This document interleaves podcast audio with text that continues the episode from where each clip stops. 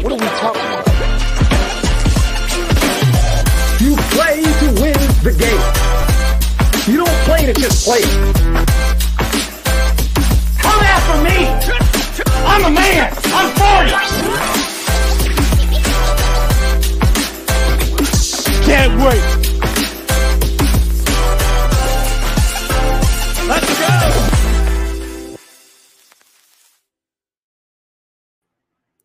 Good morning and welcome. It is Coffee and Sports. It is the morning show here on Sports Empire Network. Thank you so much for making us part of your morning routine, whether it's on Facebook or over on YouTube, or maybe you're watching us live on Roku TV right now. Either way, we are happy that you are here. I am Chris, and of course, that is Mo. Mo, how are you this morning, sir? Doing well on a hump day, ready, ready to go, man. Just really excited. Uh, watched two great NBA games last night, so just excited to get into the show. Speaking of NBA, Mo, he's back. Ja yes, Morant returned to the NBA last night, and it was not a quiet return. It was a 34 point game winning basket performance by the young man. Remember, Mo, oftentimes the uh the setback is uh it's not as bad as the comeback, right? I mean, the comeback was pretty great last night for Ja Morant. I know it's only step one. Uh, obviously, he he needs to make sure that he kind of stays on the up and up and doesn't make any more. I'll call it foolish decisions, and hopes that uh, our, our our talk about him is strictly basketball related. But Mo, if you are the the Memphis Grizzlies this morning, how are you feeling after Ja's return last night? Oh, I think they're excited. They're hopeful. With Ja Morant back in the building, he energizes the whole building, energizes the locker room. They play with more energy. His ability to rent, relentlessly attack the rim initiates offense for them in different ways. Ja Morant's going to get to the free throw line 10 to 12 times a game. His attacks make Jaren Jackson more of a finisher, which means he's going to get to the free throw line more. Last night, I believe they combined for 27 free throw attempts alone, just between the two of them. So Ja Morant instantly generates offense for himself and others, and his ability to operate in short spaces, it's very unique. Mo, also last night, the Golden State Warriors won their third game in a row. They are creeping back towards the 500 mark. Steph Curry is playing great basketball right now. And Mo, I think it's fair to say this Golden State Warriors team is going to go the way that Steph Curry goes. Now, obviously, he isn't going to be able to do what he's done the last three games every night of the season. We know that's not sustainable for anyone, uh, much less someone who is in their mid 30s like Steph is. But just kind of taking a look at the Warriors, which we'll call them a 500 team. They're one game below 500 right now. Sure. But let's just say they're they're a 500 club, and they're going to kind of be around there for the next few weeks. What is the actual ceiling for this team, assuming they make no moves? Assuming that Draymond comes back in you know two or three weeks, and he just kind of keeps his nose clean, and, and he's the normal Draymond production wise on the court I know that Clay's been getting hot the last four or five games. Let's say that he's a little less than that uh, the rest of the season. What is a realistic expectation for the Warriors, assuming they don't make a big trade? If they don't make any big moves, and this is the roster they go with going forward, I think the a realistic expectation is we could say eighth seed, but basically the eighth seed means play in. So I, I think they're a play-in team. If they don't make any any huge moves or trades, they're a play-in team. They're they're not very good. They just they're just not a very good basketball team. Um, you have to look at them, and it, it happens, right? Dynasties end. Guys get older. You draft young guys, they don't pan out to be what you thought they would be um, they're they're not they're just not what they were. It happens. It comes to an end. I think Steph is great, and we talked about this before. How you want to play out and extend his his peak, right, while he's in his prime. Steph is on a different timeline. LeBron is on a different timeline. They're still thinking about championships. This team is not a championship contender. I, I think they're a playoff contender. And I mean contender in the sense they have a shot to get into the playoffs. But this is not a team that's going to make a deep playoff run the way the roster is constructed. Well, we're almost 30 games into the NBA season. This is the time where we kind of look at things and we, we start to accept what is a truth and what may not be a truth. And you look at a team like the Phoenix Suns, and coming into the season, the conversation with the Suns was they're the ones, right? They're the ones that are going to compete to knock Denver off. That's going to be Denver's biggest challenge. And if they get into the playoffs and they're healthy, maybe, maybe we don't know. We, we don't know what's going to happen, you know, in the summer. But right now, I'm looking at the Phoenix Suns 14 and 13, Mo. They are a 500 basketball team, 27 games in, barely a playing team right now. What, if you're a Suns fan, are, are you sitting here saying, listen, we, we've barely had any games this season where our big three is all played together. We're dealing with some injury stuff right now. It is what it is. As long as we get into the playoffs, let's just not not let's not be in the play-in. No one wants to do that. But as long as we're we're somewhere in the top six, it doesn't matter. We're gonna make noise come playoff time. That's why this team was put together. Or Mo, are you looking at this like I don't know how many games we're gonna see where all of them actually do play together, and that's what we were kind of talking about before the season began. Was yeah, they're great. They're a great paper team, but how many times are we gonna see this team on paper actually on the court? And almost 30 games in, it's a, still a valid question that we're asking. And what happens when Durant is the one constant and he plays throughout the regular season and he's playing 38, 39 minutes? You know what happens. Later in the year, he's going to be the guy that misses 25, 28 games. But let's say that they all do get healthy and they're not a playing team, they're a sixth seed. I give them a puncher's chance, but I don't think they're a legit title contender. They don't defend. I know Frank Vogel has a reputation as a defensive coach, but you didn't put together a defensive basketball team. And they, they just don't defend. And your three best players are not good defenders. This version of Ke- Kevin Durant as a weak side defender, he can he can defend, but he can't guard in space. Booker can't guard in space. Uh, Bradley Beal never guarded anybody anyway. So I and, and and Nurkic, who's maybe your fourth best player, not a good defender. They're not built to win. They're built to entertain you, and and that's what they'll do. Like the funny thing is, we were just talking about the Warriors. You know, you know who I think the Warriors could beat in a series? They could beat they could beat Phoenix. They would beat Phoenix, even with all that firepower. I would trust that the, that Golden State would win that series. The Minnesota Timberwolves, twenty and five. We talked about them a couple weeks ago. They got off to a hot start. We said, would it last? Could they keep it up? As we're approaching the 30 game mark, they are the one seed in the West and they got a, a, little bit of a lead here. They got three over the Thunder, three and a half on the Nuggets. Obviously, there's plenty of season to go here, Mo. But when you look at what's happening over there in Minnesota, can they stay the one seed for the long haul? I think they can. Um, what they've done is they've basically said what we already knew. This is Ant's team, and and Karl-Anthony Towns is the second option, right? And Rudy Gobert has realized something that we all knew. Like if you stay in your lane and you defend and you rebound and you don't worry about offense, they, this team right now is connected. You've got Jaden McDaniels. Naz Reid is a big piece. People don't realize that he, Gobert, and Towns all split minutes, but when Naz Reid's on the floor, they don't lose production.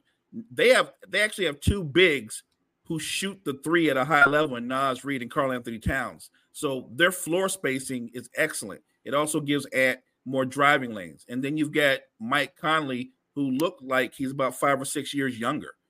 So right now I'm looking at this team and I think it's sustainable. If I'm if I'm nitpicking, I would I would say they might want to go out and get another backup point guard or get another shooter just to add to that roster. But right now, they defend at a high level. They've got a closer, and their floor spacing is excellent. And if you look over in the East, it's kind of shaping out the way we thought it was going to in the preseason. Celtics, Bucks, Sixers are your top three right now. The Magic have been surprising to some. Very They've good. been a fun and entertaining team to watch. They currently sit in the four spot, and then there's a little separation back to the rest of the pack Knicks, Cavs, Heat, Pacers. If it's not one of those top three, if it's not the Celtics, the Bucks, or the 76ers, is it the Magic that presents the biggest threat to one of those three? Or is it going to be a team like the Knicks or the Cavs or the Heat if they can make a move this season and add some depth to their team? Who is the biggest threat in the East outside of the Celtics, the Bucks, and the 76ers? I would I want to say the Cavaliers, but I actually think that they they've got some issues when you look at their roster construction. So I, I would say if the Knicks make a move, it could be the Knicks. And I would never, and I mean never, sleep on the Miami Heat because Pat Riley is that guy. Pat Riley is the master of coming up with something um, out of nowhere. So I, I do think Miami seems to always find a way to be relevant just when you want to write them off. But when you get so when you get past those top three teams, I would look at Miami or New York. I don't think Orlando, as impressive as they've been, and they do defend, they defend at a high level. But the, the interesting thing is they play, I would say they play playoff style defense.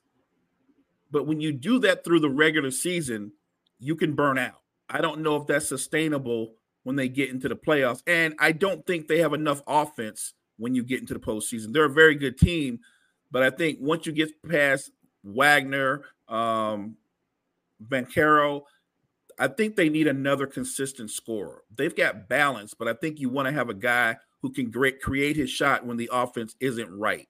And I think that's missing on that roster right now. But I would look at the Knicks or Miami. I just I just don't think Orlando's quite there yet, but I like where they're going. All right, Mo, let's take a quick break. When we come back, we are going to have the NFL genius himself, Gene from Wire to Wire, on the show. We got plenty of NFL stuff to talk about. Don't go anywhere. It's Coffee and Sports. It's the morning show here on Sports Empire Network. Hey y'all, I'm Key. And I'm Jory, and tune in to Hoop Dreams and Touchdown Queens every Saturday at 5 p.m. over on Sports Empire Network. And don't forget, also watch us on Roku TV at Northeast Streaming Productions. Uh, so tune in. Welcome back. It's Coffee and Sports. It's the morning show here on Sports Empire Network, and we are now joined by the NFL genius himself, Gene from Wire to Wire. Gene, how are you this morning, sir? I'm phenomenal. I'm phenomenal. Even after Monday, I'm still phenomenal. You know, it's funny because I feel like that me and you, Chris, we are a, we are going to be rooting very heavily for the same team this Sunday. Yes, we are. yes, we are. Uh, before we jump into anything, every now and then I, I like to throw things. Gene and I talk. We, we talk before shows every week. I kind of give them an idea of what's going on. And then sometimes I just don't tell them things. I just like to throw things at them. That's, that's what I'm going to do right now. So, Mo, I want you to listen. I'm going to give you two sets of stats. I'm not going to tell you who they belong to. Okay. And then I'm going to tell you afterwards. All right. So, the first set of stats is this uh, 98 games played, NFL player, 98 games played, uh, zero interceptions, 87 and a half sacks, 17 forced fumbles, five fumbles recovered. Okay. That's player one. Player two, 101 games played. So three more games, seven interceptions, 93 and a half sacks, 26 forced fumbles, 10 fumbles recovered. Any idea who either of those players are? There's one TJ Watt. One of them is TJ Watt. That's the seven interceptions guy. Yes, it is. Gotta be. Who- Who's the uh, other guy? Is the other one Myles Garrett? Yes, it is. The question is this: those stats, if you just look, if I just look at numbers, they all lean towards Watt. But yet, it seems like the national media narrative is that Garrett gets a little more attention as the better defensive player, potential MVP candidate, more of a disruptor. But yet, when you put their numbers side by side, and, on some levels they're comparable, but Watt is just as good, and in some cases better than Myles Garrett. So, Gene, let's start with you. Why is TJ Watt not on the same level as far as media attention as Myles Garrett? I honestly think that TJ Watt and Myles Garrett are two uh, polar opposite of players, even though they play the similar position. I know one's an outside linebacker and one's a D end, but I think Myles Garrett is such a disruptor in the sense that he can power and bull rush, and you always have to be accountable for him. He's always coming after the passer. Whereas TJ Watt isn't always attacking the passer. Sometimes he's dropping the flat. That's why he has seven interceptions. Right. He's just a different player, right? I think TJ Watt knows for the f- football is incredible. Like the way he can find where the ball is going on the field. There'd be a play, and it's funny, he lines up as right outside linebacker. There's a play to the left side of the field, it cuts across, and all you see is TJ Watt, who's rushing the passer, making a play. I think that TJ Watt's a better defensive player. I think that Myles Garrett is a better rusher of the passer and the disruptor. Mo, if you're starting a team tomorrow, first pick has to go to defense. You taking Garrett or Watt? Man, that's tough. Yeah. I, I don't think you can. I don't. That's tough. You can't go wrong. I think Watt is a better all-around football player. I think he can do more things. So in that sense, I would take Watts. But I look, I, I'm a big Myles Garrett fan. I, in a lot of ways, and this might be blasphemy. I'm not saying he's as good, but when I watch him play at times, he does remind me of Reggie White. Um, I, I, and I'm not. I- in I no can see way am. I saying he's a I he's it. Reggie White, but the things that he does, his ability to just bull rush and move people um, with that kind of speed, it reminds me of Reggie White. We talked yesterday about Tommy Cutlets and the situation he got himself into. Gentlemen, don't worry. I don't know who got into his ear. Maybe he decided on his own, but he made the situation right. Uh, he went to the pizza place yesterday. He did not charge them any money. It wasn't his original $10,000 Shocking. fee. Yeah. It wasn't his new $20,000 fee after he won on Monday Night Football. He showed up to the pizza place. He was there for a few hours. He ate pizza with the owners. He signed autographs and he he made right a situation that I personally think his agent just probably screwed the pooch on. completely. Uh, but good for Tommy Cutlets to make that situation whole because Mo, like you and I said yesterday, this roller coaster ride could end soon for him. We don't know what his future is next season. He could be a giant, he could be a free agent and not get signed. He could be on someone's practice squad. We don't know. But while he has the little bit of fame that he has, good for him to not keep that look that he had going for him yesterday. So bravo to Tommy Cutlets. But Gene, let's jump to this. AJ Brown goes off on social media yesterday. Uh, he is not happy with the the criticism that fans are throwing at him. Not necessarily him as a player, but how he's being used in the offense. He's bouncing back, and I give him a little bit of credit here because he's not just making noise. He, he's actually saying things. He's trying to explain to fans like you don't know how our offense runs. You don't know what my job is in our offense. You don't know when the ball is not being thrown to me. I actually did my job.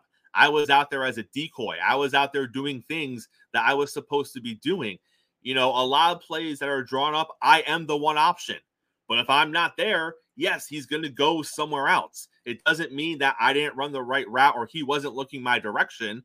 It just means that I was covered or I was a decoy in that play.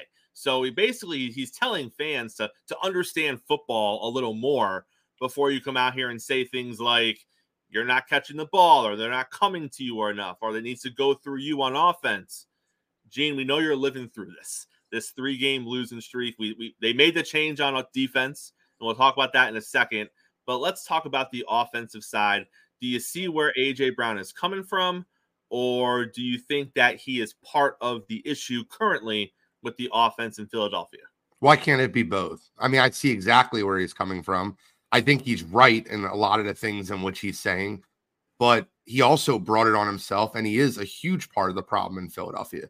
So, like, let's start with the Minnesota game. The Philadelphia Eagles were winning this football game. At the time, they were about to be 3 and 0, or 2 and 0. They were beating Minnesota, and AJ Brown threw a tirade on the sideline because he didn't have as much. And, and I don't care what he says to the media. It wasn't about targets. Yes, it was about targets because they weren't throwing the football in New England, and he was upset about it. And they didn't throw him the ball that much in Minnesota, and he was upset about it. It's a hundred percent about targets. You brought that on yourself. So now the Philadelphia Eagles fan base is watching the offense and they see Jalen Hurts forcing the ball to AJ Brown. And in the next four games, he has 125 yards, but the offense doesn't look great. Like he goes 125 yards, four straight football games, but the offense still doesn't look great. Philadelphia fan base is not the smartest in the world, but they're not the dumbest. They know football. So when they're watching this game and they're seeing what's going on, and they're like, well, you know, it's it's very obvious they they made it in the game plan to get AJ Brown the ball, which they should. He's a great player. But the culture on that Philadelphia Eagles team right now is a lot of pointing fingers. And there's a lot of issues behind closed doors that are being mentioned now on Twitter, that are being mentioned now in interviews. And AJ Brown is at the lead of those issues. Uh, Fletcher Cox, who's one of the silent leaders on the team who doesn't speak up much, said he thinks it's a coward's move to point fingers at people. He didn't say who he was talking hmm. about, but he was saying he thinks that's a coward's move to point fingers. Even on his tirade on Twitter, he said Jalen threw a bad ball. Yeah, Yeah. Jalen did throw a bad ball. I didn't need to hear that. I knew that, right? And then last but not least, the part about AJ Brown that bothers me the most is he loves the fan base when they're winning. He embraces it, talks about it, brags about it. But when they're losing, he cannot handle the critique and criticism that comes from it. When you get paid mm, $23 million to be a wide receiver in the NFL, you're getting paid for two things. Now, one of them is because you're an excellent receiver. That's the obvious one. But when an organization makes an investment of $23 million into you, it also means that you need to be a leader. It also means means that you need to put on the company face when you're speaking to the media or on Twitter. If you got paid a million dollars and you were about to get cut, fine. But if you're getting paid $23 million by an organization, your job is to stand in front of the company, not behind it. Did you have any issue with Jalen Hurts calling the team out a little bit? Yes, uh, after the game. No, he's supposed to be the leader. I think he should call the team out. He said the team's issue is commitment. I think that it, there is an issue with commitment. I think Brian Johnson and Sean Desai were both failures as hires as coordinators. That's what we're dealing with right now because Brian Johnson isn't the coordinator. He is the offense coordinator, but that's Nick Sirianni's offense. I watched it before. It was the first four games before he gave Shane Steichen the play calling. It's the same stinking offense. Brian Johnson was just a figurehead that they put into that role because he's friends with Jalen Hurts. Look at 2020, and you can see the exact same thing that happened with Carson Wentz. You had Frank Reich, the offense was incredible. Frank Reich got a job at Indianapolis. They brought in Carson Wentz's buddy, Press Taylor, to be their offensive coordinator. The offense slowly digressed. You had Shane Steichen. Shane Steichen did a great job with the offense. You went to the Super Bowl. Shane Steichen got hired by, oh, I don't know, the Colts. you bring in Jalen Hurts' lifetime coach, Brian Johnson, to be his offensive coordinator. It's a problem when your coordinators do not challenge your quarterback. And that's what you're dealing with in Philadelphia. When you pay a quarterback and you hire their friend to be their offensive coordinator, you're not challenging them the way another coordinator would.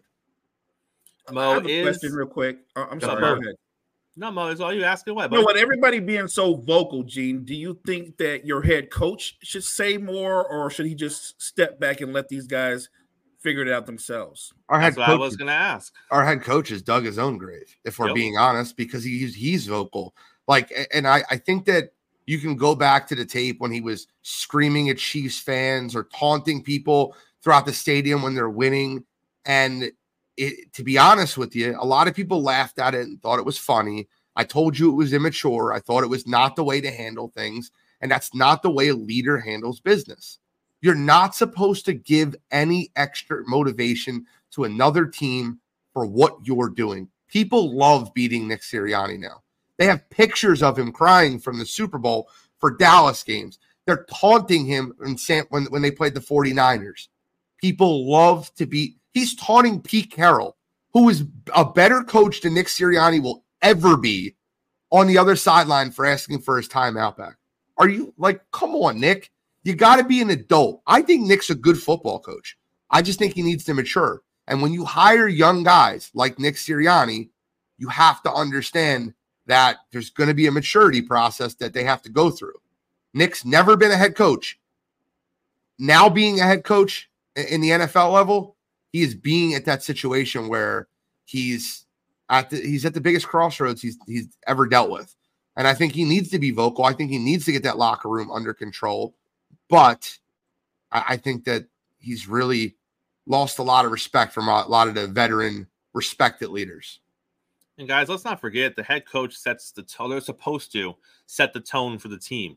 So when Nick is out there doing, being animated and doing what he is doing, and the players see that, that gives them the, all right, we can do this around here. And it's very hard for him, I would imagine, if he's even trying to have this conversation, to try to reel a guy back in when he can be like, but coach, you are you are practically in the crowd leaving Kansas Right. City. Right. Like, how can you tell me that I can't say stuff? Like, that's a hard conversation to have if he's even trying to have that conversation. Mo, we saw the shift on defense, and it was something that Gene and other Philadelphia fans were calling for. Matt Patricia and the, the, the cameras were all over this Monday night. They kept showing up in the booth. They kept showing Patricia on the I noticed that. sidelines. The Monday night crew was even saying, you know, he's not calling plays up there in the booth. So we can call him the defensive coordinator all you want. We know who's talking and calling the plays right now. But more importantly, Mo, did and I know it's going to take more than a game, but did you see any huge difference from Patricia calling plays to where they were in their previous handful of games? I watched the football game, and when you watch the first half, and I'm not talking about the offense, but yeah, just defensively, I thought they played really well. And late in the game, the struggles that they've had before with third down that seem to rear its hair hair more. And I'm not saying, like you said, he's going to need more than one game. So I, I I think it's still a good move to go to him. They just had some struggles, and you can you can look at the team, and I think we talked about this the other day this is the same team, not not completely, but for the most part, that was in the Super Bowl. So a lot of these guys, I would say, are not having their best seasons, right? And and that's the struggle. Maybe you can make the system how you want to make the system, but if you're not getting the best from your best players, that's going to be a problem in in of itself. So I, I think going to Matt Patricia is is still the right move, and I think it will pay dividends down the road. Slay wasn't out there, Gene. You're, you're missing some pieces on defense still. I- Is it shifting the right way? Did you see changes you liked Monday night, or was it much of the same for Philly fans? Yeah, it was it was actually much better. And the reason that we lost the football game is because the cornerback that he has to trust the most on the football field was James Bradberry. Got beat for every catch on that drive. Every single catch that was on that drive was against James Bradberry. That's not that's not Matt Patricia's fault that you paid James Bradberry thirteen million dollars. Like he that's his number one cornerback on the field. What I really loved by watching that defense on Monday night was Kelee Ringo didn't allow one completion. Eli Ricks didn't allow one completion, and Sydney Brown looks more and more like a player every time you watch him play football. I think that their secondary outside of James Bradberry was on top of everything on Monday Night Football. And the, the comment that you made earlier about AJ Brown, or sorry, about Nick Sirianni, I, I just wanted to add to that. AJ Brown has gotten into an argument or a fight with a player the last four weeks.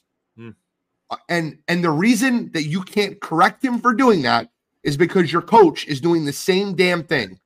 And he's got like he got a uh, shoving match, a bump, which no, no one talked about with Seattle, but Big Dom, it was the the end of the world. But when when uh Seattle's security guard or I think it was like a reserve player, a practice squad player, bumps AJ Brown coming back onto the field. I, I want to see him barred from the sidelines for three weeks.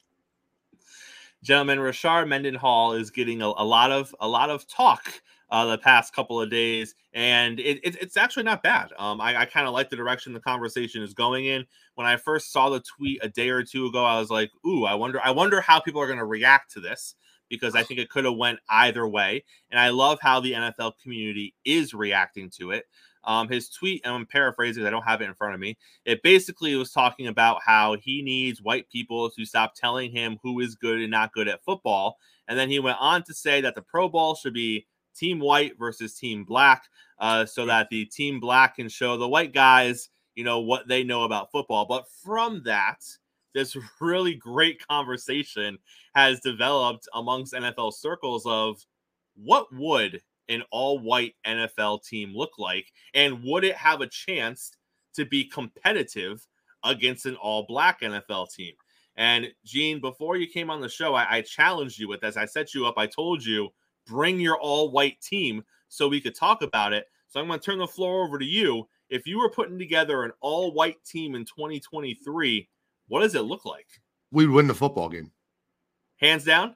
I, am gonna I'm gonna explain to you how we'd win the football game. Like First of all, let me just be clear. Let me be clear when I say this. Right, there's way more talent on the all black side than there will be on the all white side. However, there's a system and scheme that I've brought together. Like I'm coaching it. You gave me you're, the coaching ability. It. Yep. This is my system and scheme, and you're not going to stop me. So it doesn't matter, right? So my personnel is very simple. My quarterbacks, I'm, I'm carrying two. I'm carrying Josh Allen and Joe Burrow. Uh, Josh Allen would be my starter. I don't think yes. he's better than Joe yes. Burrow, but because I need him to be able to move with his legs and be able to create plays and be able to use that power run game that he has because of my personnel. Now we're going to play 12 and 13 personnel. That's what we're going to play. We're going to play with fullbacks. We're going to play with ultra ultimate amount of tight ends. We're going to play big. You're not going to be able to stop us. So our quarterbacks are Allen and Burrow. Our running back is Christian McCaffrey. We're going to play with two fullbacks that are going to play to help Christian McCaffrey. They're probably not going to play every down, but we're going to have Kyle Juszczyk and Patrick Ricard. Our wide receivers are Cooper Kupp and Adam Thielen.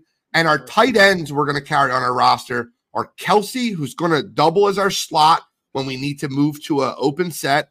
And we're going to have George Kittle and TJ Hockenson, two of the best blocking tight ends in football. Now, here's where I, I want to ask you a question.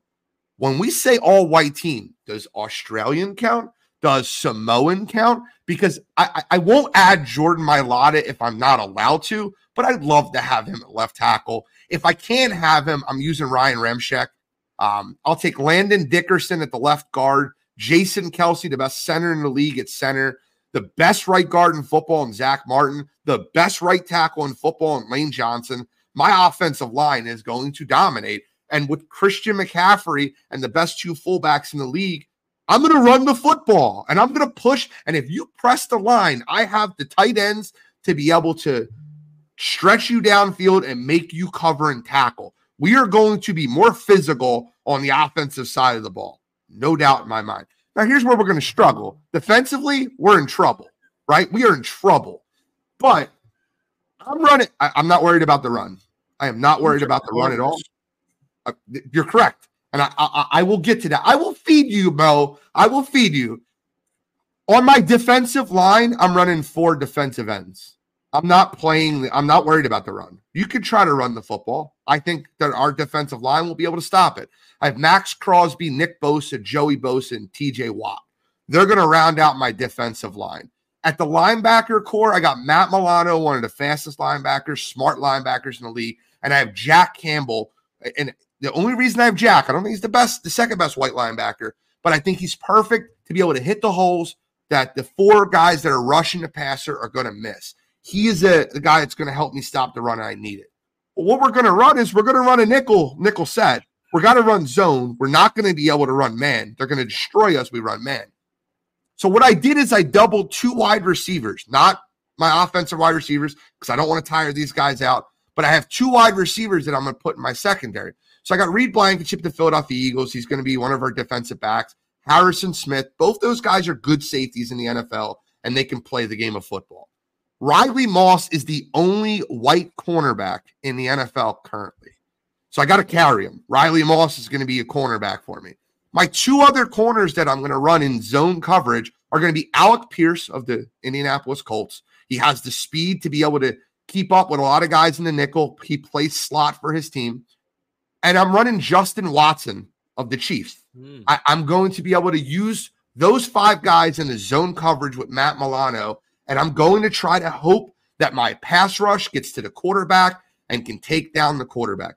I think it's going to be very difficult for us to stop the all black team. It's not going to happen, right? It's going to be very difficult, but I also think it's going to be more difficult to stop my offense. And if we get bogged down in a field goal situation, I don't know who's kicking the football on the all black team, but I will say I got Justin Tucker kicking the ball for the all white team. Uh, does the black team have a Uh, punter? Not saying they're going to punt the ball, but do they even have one? They had um. Uh, well, I I, I don't. They, I don't know. There, there, there used to be a, a black punter for uh, the Raiders. the Steelers had a great one too. Um, there's there's Reggie Roby. Uh, Reggie all Roby for the Dolphins was great. Yeah, that's that's in the '80s. But uh, Marquette King used to be great back in the day. Yeah, um, there's definitely punters. I feel like uh, that are in the NFL. I know Pressley Harvin was one, but I, there's definitely punters in the NFL. I just don't know. I mean, do we give them Younghoe Koo? Well, and, and that's the question. So let, let's let's shift to this because as as this conversation was developing across NFL circles, the first question was, well, what is Patrick Mahomes? Does Team Yes. White get Patrick Mahomes? And you you don't need to ask that question because you're not even talking Patrick Mahomes. You're talking Josh Allen, Joe Burrow, so you're good there. The next question was, like you said, well, what about our Polynesian players? Where where would a Tua go? Where would you have some good offensive linemen um, that are Polynesian? Where would they go? And then the kicker conversation was, well, Team Black was like, well, we want the kicker from Atlanta. He's not white, so by default, he comes to us. Which She's a that's a valid question. Like, is, is that the premise? If they're not white, they just by default have the opportunity to play on the all black team. And outside a kicker, I think that's the only position where they would probably have someone who wasn't actually black on that side because they don't have a black kicker. Yeah, I think the problem though when you come across that is I picked an all white team because I I um I, I don't I wouldn't let Patrick Mahomes play. Anybody that has any mixed, uh, you're you're not playing. It's all white team versus all black team. We have our struggles at cornerback, so you want to give me somebody mixed up like cornerback? I'm good with that. I'm not helping you at kicker. We're not good with that. No, we have issues at the cornerback position. So uh, right. I think that it should be an uh, all. all- I don't think there should be the mixed races playing for one side or the other. I think that kind of defeats the fun purpose of it. And I do love how this conversation became into a fun conversation. It had Correct. the ability to go really the other way. I think It. Rashard Mendenhall. That that's where Menden. Yeah, that's where Mendenhall was going. He's an idiot, but yeah, he was, not. to, he was he was going to the other place. So yeah, I'm glad that it developed into what it's become. Now, Mo, looking on the other side of the football, who who would be your quarterback if you were coaching the all black team? Are you going Lamar? Are you Uh, going Hurts? Ooh, that's tough. Man, I you know what? I, I think maybe I'll just I'll do like Gene and go with two quarterbacks. I'll have Lamar and Hurts. I Okay. can't go wrong. And now wide receivers, you have a a Well, plethora. there's a there's a plethora. a Yeah. treasure trove Yeah. of Yeah, wide I mean, receivers. You can do crazy stuff with Justin Jefferson and Ja'Marr Chase. You can do all kind of stuff. Yeah, I, but let me ask you this: Are are guys like Stefon Diggs and AJ Brown making your team? no, I don't need Because once that white No. team starts No, scoring, the last thing you want is your receivers Right. yelling at people. right, right. Yeah, I don't. I don't need those guys giving the other team an, any kind of motivation. So I'm going to pass, even though they're both great players. But uh, like Gene alluded to earlier, that the defense, the secondary on the all black team, whew, it's you're, you can have Sauce out there, Ramsey's going to be out there, you can have Slay out there. I mean, good lord. You, you That's why we got to run the football. That's why we have to run the football. We have to take advantage of where we have our advantages at, and that's that 13 personnel. Give me Cooper Kupp, three tight ends, a fullback. I don't care, dude. We're we're pounding the football. We got the line. It- it's funny because this conversation reminds me a lot of the one that they had on New Heights. Did you hear about that one? The 55 most athletic um, Yes. uh, offensive and defensive linemen versus the 11 best skill position players who would win in a game. Yep. And like that's, I think that if I'm being completely honest, I would have to believe in my team to win, but it we would not be able to stop the all black team. It would just Tyreek Hill, Justin Jefferson, Ja'Marr Chase, Lamar Jackson running around and giving him time to run into an open spot. I, I don't know what to do there. Gene, That's before we- crazy that Tyreek could actually end up being like your slot receiver. Yeah. right? Right? You know what I mean? That's crazy. Gene, before we let you go, uh, we we got to touch on Aaron Rodgers. So Aaron Rodgers on the was on the uh, Pat McAfee show as he is every week, and he's done something that Aaron's kind of done a couple of times this season. He's allowed a narrative to build, And then once you think the narrative's going one way, he speaks about it and he brings it back the other way. So there were people within the New York Jets organization saying Aaron wants to play. Um, Aaron's hoping he has a chance to play. And it looked like, you know, he was kind of fighting inwardly to have a chance to play this season. Then the Jets lose to the Dolphins. They're mathematically eliminated, even though they have a, a fairly easy stretch coming up on their schedule as far as talent wise that they're playing against. It it lined up to if you're the owner of the Jets, let's put Aaron out there if he's cleared because he's probably going to win those games. And if you win your last two games and Aaron looks great, what a jumping off point next season. What a great way to, to walk out of here and say, man, if we had him all season, look what he did in those two games. You know, 700 yards passing, six touchdowns, no interceptions, back to back wins. But Aaron goes on the Pat McAfee show and he doesn't, he, he almost protects everybody, right? He doesn't really let you know, did he actually want to play? Would they have played him? Um, you don't know because he says, guys, come on. I can't be healed in 14 weeks. If I had another three weeks, yeah, probably. I'm, I'm close. I'm just not there yet. If, if we were in the playoffs, you know, probably. But 14 weeks for me to actually play, it's just a ridiculous timeline. That right. stuff doesn't happen in the NFL. So he takes that route, Gene, and you walk away from it going, "Oh, he he was never going to play." Do you believe that? Do you no. believe he was never going to play? Absolutely not. I think that he painted the narrative all year that if they were close to being in the playoffs or they had an opportunity to get to the playoffs, he would make every attempt to come back during the season. The moment that they got eliminated, the moment the speeches and the conversation turned a different direction. And you said it would be a good springboard for the Jets if they came back and he threw for 700 yards and they won both games. Well, let me give you the adverse effect. What if he came back rusty, looked bad? Uh, the offensive line, which is in shambles, and he get I wouldn't say gets hurt again, but uh, gets beat up, doesn't look good. They might fire Robert Saleh. That's true. They might put a situation in where they fire Nathaniel Hackett. They might. I there's a lot of things that could happen, and I wouldn't risk it over two games. I would head into next year fully recovered. I would sh- take this entire offseason to shore up that offensive line so when Aaron Rodgers comes back, and it's your one shot, right? It's like eight mile. They got one moment. It's next year. This is what they have. And I, I think that they should really load up for next year and and make sure he's completely healthy, make sure that line is there and, and be ready to start the season.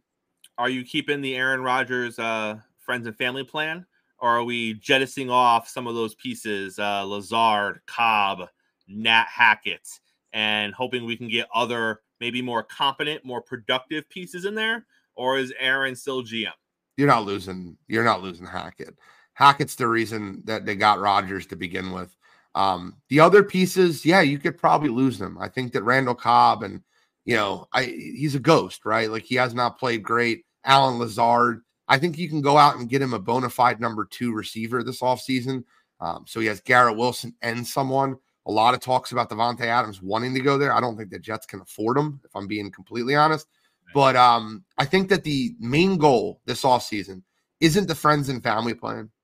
It's to make sure that offensive line. And listen, you can go bring a friends and family plan. Go out and get David Bakhtiari. He wants to go play with Aaron. But like the main goal has to be to keep Aaron upright next year, and the offense will be fine. We look at Peyton Manning throughout his entire career and we talk about his offensive coordinator. Well, Adam Gase did this and so and so did that. We don't realize what really was happening. Peyton Manning was the offensive coordinator. Aaron Rodgers is good enough and knows enough about on a football field to be the offensive coordinator. Nathaniel Hackett is just a figurehead, and it's a guy that he likes to work with and run things off of. That's why it works. Nathaniel Hackett's not a good offense coordinator for Zach Wilson or Trevor Siemian or anyone for that matter. But he's great for a guy that doesn't need an offensive coordinator. Mo, if you're the Jets, are you spending big money on a backup quarterback for next season? We don't think Zach Wilson's going to be there, or maybe, maybe, maybe you want Zach Wilson there. I don't know, but you looked at what happened this year with Aaron. Plan B wasn't great. And this was the result of it. You look at what's happening in the NFL. Look at the Bengals lost Joe Burrow. It looks like they could be going to the playoffs. The Browns are on their fourth quarterback. They pulled Joe Flacco off his couch. They could be going to the playoffs. The Steelers are still in the playoff race. They're about to be on their third quarterback. The Texans are winning games without CJ Stroud. The Colts have Gardner Minshew leading them throughout this season. He is considered by most to be a career backup quarterback. You have all these backups who are finding success with, I would argue, pieces on defense and entire defenses that are far less than the New York Jets. Now, granted, the Jets have no offensive line and they have very limited weapons on the offensive side of the ball. So I get that it's not an apples to apples comparison. But when you look across the league, Mo, and you're seeing all these backups have success and have their teams in playoff conversations, and you look at the Jets and you're saying, hope they score a touchdown this week. Hope they can put 10 points on the board. like, that's not a good look. So, do you think they're going to spend on the backup position to have a security blanket in case Rodgers get hurt, gets hurt again? Or are they just going to roll the dice and it's, it's Rodgers or nothing? No, to Gene's point, uh, the offseason has to be offensive line, offensive line, offensive line. It's got to be all about the offensive line. And yes, even with that said, you have to go out and get a competent backup quarterback. It, it, you, you have to have some guy that if Aaron could go down, maybe it's just for a couple of games, that can hold the fort down. I think it's important. Um, more so than this season, everything you just named that you just ran off is proof that the backup quarterback who you have there actually matters and impacts your football team.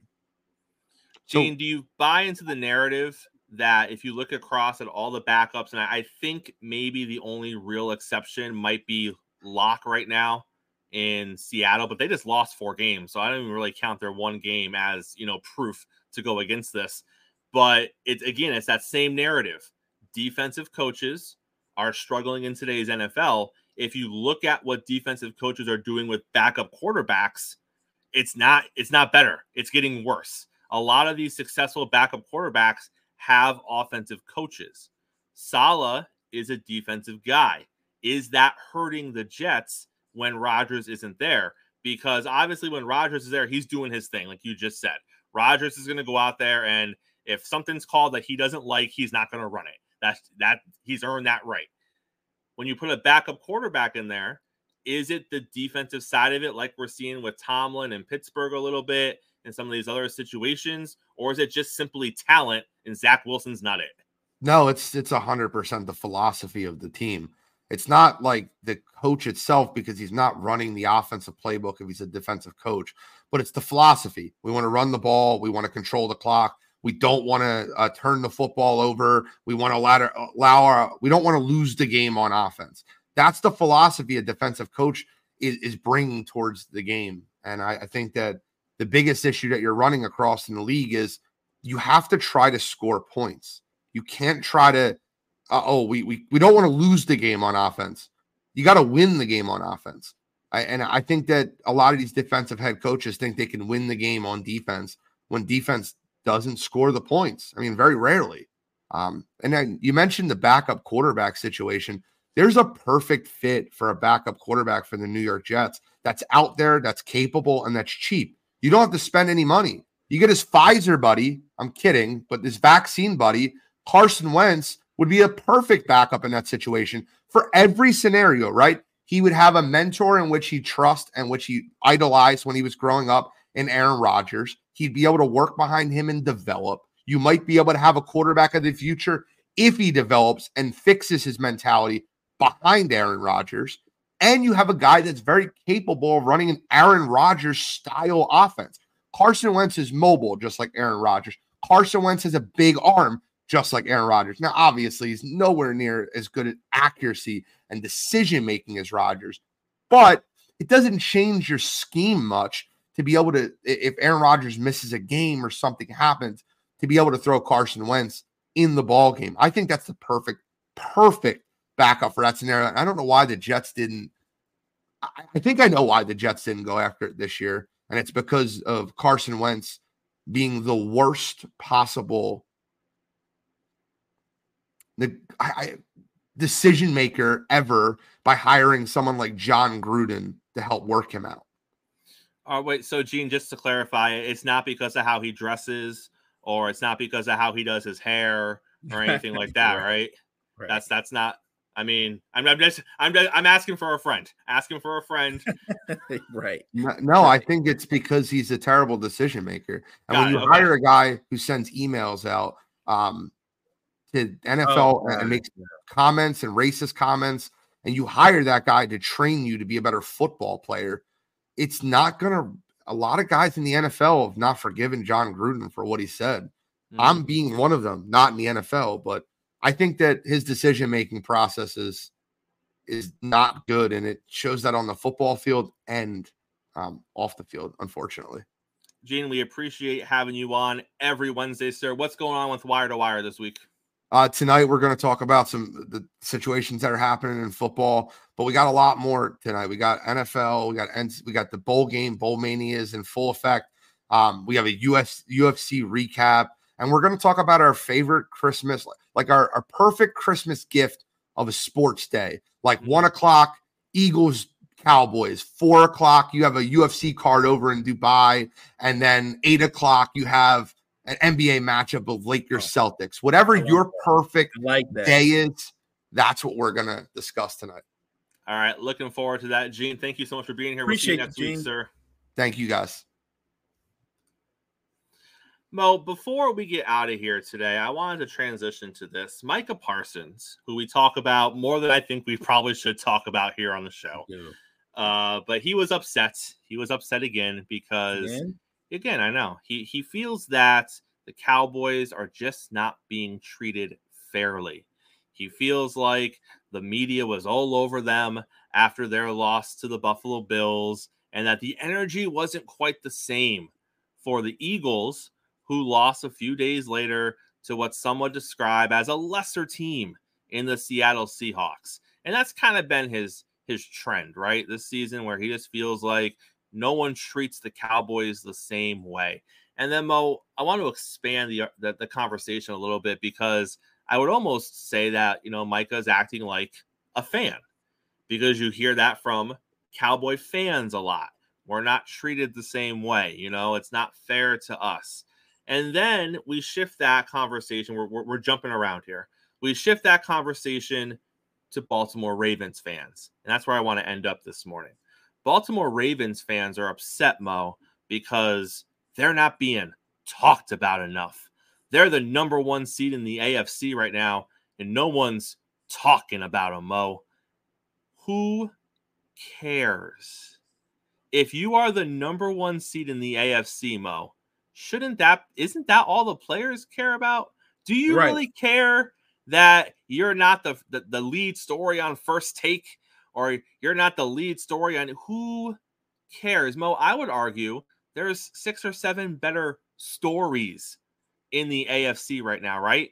Sports is a competition, but sports media is an entertainment business. And 100%. they are here to entertain, and the best way to entertain is with stories. I can't think of an interesting angle to even talk about the Baltimore Ravens with right now, except for maybe Lamar has himself in the MVP conversation, which, depending on what happens against the 49ers this weekend, we might be talking about that. Agreed. But if you look at the other teams around him in the AFC, you have Tyreek trying to go for 2,000 yards, first time ever as a wide receiver. You have the entire situation in the AFC South. Jacksonville's falling back into the clutches of two other teams who don't have their starting quarterbacks in Houston and Indianapolis. Indianapolis might have the coach of the year on their team with Gardner Minshew trying to lead them to a division title That's crazy. the Bengals lost Joe Burrow a month ago. We said they were done. Oh, I'm sorry. The Bengals are still competing for a playoff spot right now. Because of Mini Joe. Right. You got Mini Joe doing his thing.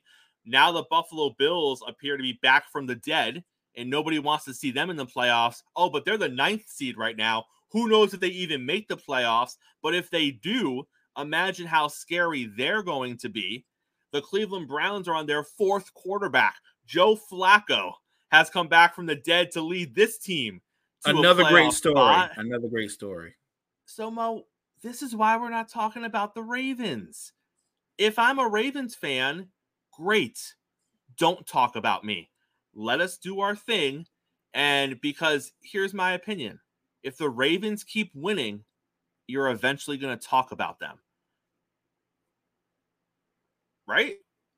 And and look, I think you and I do talk about them. We acknowledge that we thought the path to the Super Bowl in the AFC is going to go either through Baltimore or Miami. We said that. That's what we believe. And at the same time, we also said, and maybe this is where Ravens fans are getting upset.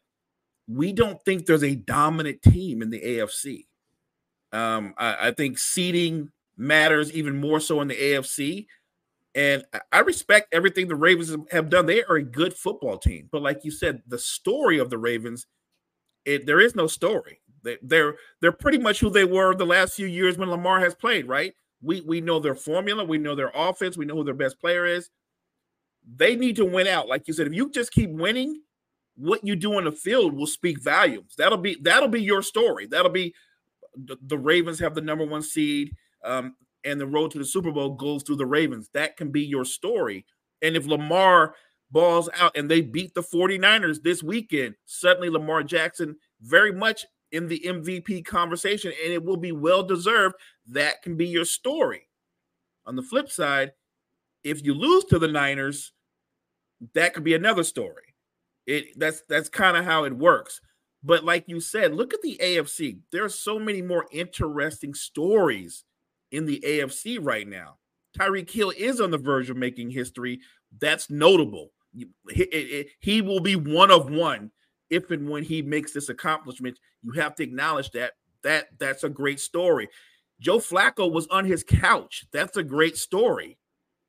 Mini Joe, when I thought the Bengals were done, he looks like a smaller version of Joe Burrow right now, getting it done. That's a great story and I get it. Like, and my, my, my other side of this, Mo, is who do we talk about all the time? Who is the most talked about franchise in sports media? Ah, those Cowboys. Those Cowboys. And it's great when they're winning. But what happens when Dallas loses a game? They get picked apart. They get talked about. And is that what you want, Baltimore? Because if you're talked about all the time, eventually we run out of nice things to say about you. So we right. have to start critiquing you. Is that what you want? Do you want to talk about how, yeah, the Ravens won this past week, but Lamar didn't look great? He had a turnover, and his arm isn't what really led them to that game. And Jacksonville left a bunch of points on the table. And if Jacksonville was just a more competent football team in that game, they might have won the. Is that what you want to talk about? That's not what you want to talk about. I would not want any of that DAC action, not the negative DAC action. Uh, you know what? The, the, Ravens are having a great football season. Rest on your laurels, what you do in the field. Don't worry about getting all the attention. The Cowboys have all the attention in the world, and right now, Micah Parsons is talking because he doesn't want the attention that they're he getting. Don't want right it. Now. He doesn't, he doesn't want, it, want it. Right. He doesn't want when they, when they lose, and this that that's what comes when you're when you're a high profile football team. When they lose, the spotlight's on you for your losses too, and he doesn't want that smoke. Mo, before we get out of here, is Ridder going to be the quarterback in Atlanta next season? He is not. I don't know. I don't know who is, but I can tell you who's not going to be the quarterback. It won't be Ridder. I feel like Ridder is basically the NFC version of uh, who am I trying to say? Zach Wilson. Yes, right? I think he is the NFC version of Zach Wilson. And, and and and this is not to denigrate either one of those young men. They will be in the NFL next year, but they will not be on their current football teams. Mo, closes out, sir. Hey, I appreciate everybody in the chat. Thank you so much for the love and participation. Thanks to everybody that's listening to us right now, and for all those that'll listen to us later. Check out all the great content that we have to offer on Sports Empire Network. Check out the Empire. Make sure you're tuning in live to Wire to Wire tonight. That sounds like that's going to be a great show over there. And make sure you are back here with us tomorrow morning, same time, same place. We're going to break down Thursday night football, uh, make our picks for that. We're going to be talking about playoff seeding and what that looks like, plus so much more right here tomorrow morning. Coffee and sports. It's the morning show, and we will see you in the morning. I mean, you can see right now without LeBron, Lakers are, are struggling. Let me tell you about the team I hate. All right, I know the Dallas Cowboy fan is here, so I had to make sure he knew how much I hate. This oh, team. I'm ready. I've often said that the people who run baseball, they try very hard to ruin it. I'm from Brooklyn. I don't have a problem saying it to his face. Oh, from Brooklyn. Hey, you guys any